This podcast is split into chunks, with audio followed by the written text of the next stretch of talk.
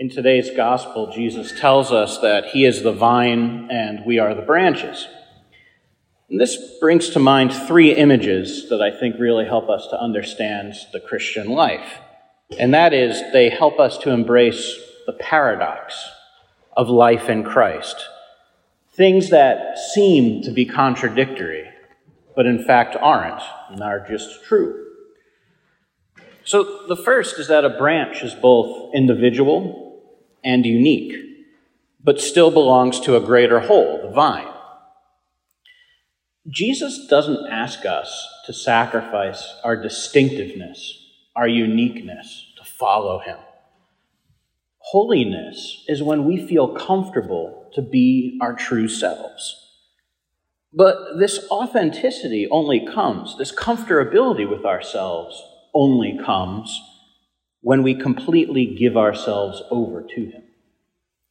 It's only by trusting and accepting God's incredible, unending love for us that we can accept and be comfortable with our own distinctiveness, both the good stuff and also the struggles. Now, second, vines grow both vertically and horizontally. As we deepen our relationship with God, as we grow vertically, that is, it happens that we're able to better love our neighbors, our family, our friends, even our enemies. That is, we grow horizontally. Growing closer to God means growing in love for our fellow human beings. We can't separate those things out. And often our ability to love our fellow human beings better is a sign that we've been growing closer to God. Now, finally, the fruit of the vine are grapes. And grapes, of course, make wine.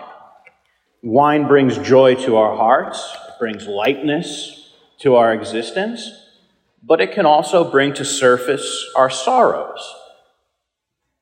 And so it is with life in Christ. We're joyful because he redeems us. We're people who are saved. In the Easter season, we celebrate his victory over death. Death no longer has any sting. But just because he redeems us, our redemption doesn't mean that we escape suffering completely in this world. But we are confident that in the end, Christ makes all things new. Christ is both the vine and the vine grower. He prunes us through the paradoxes of Christian life, not because we are good, but because He is good.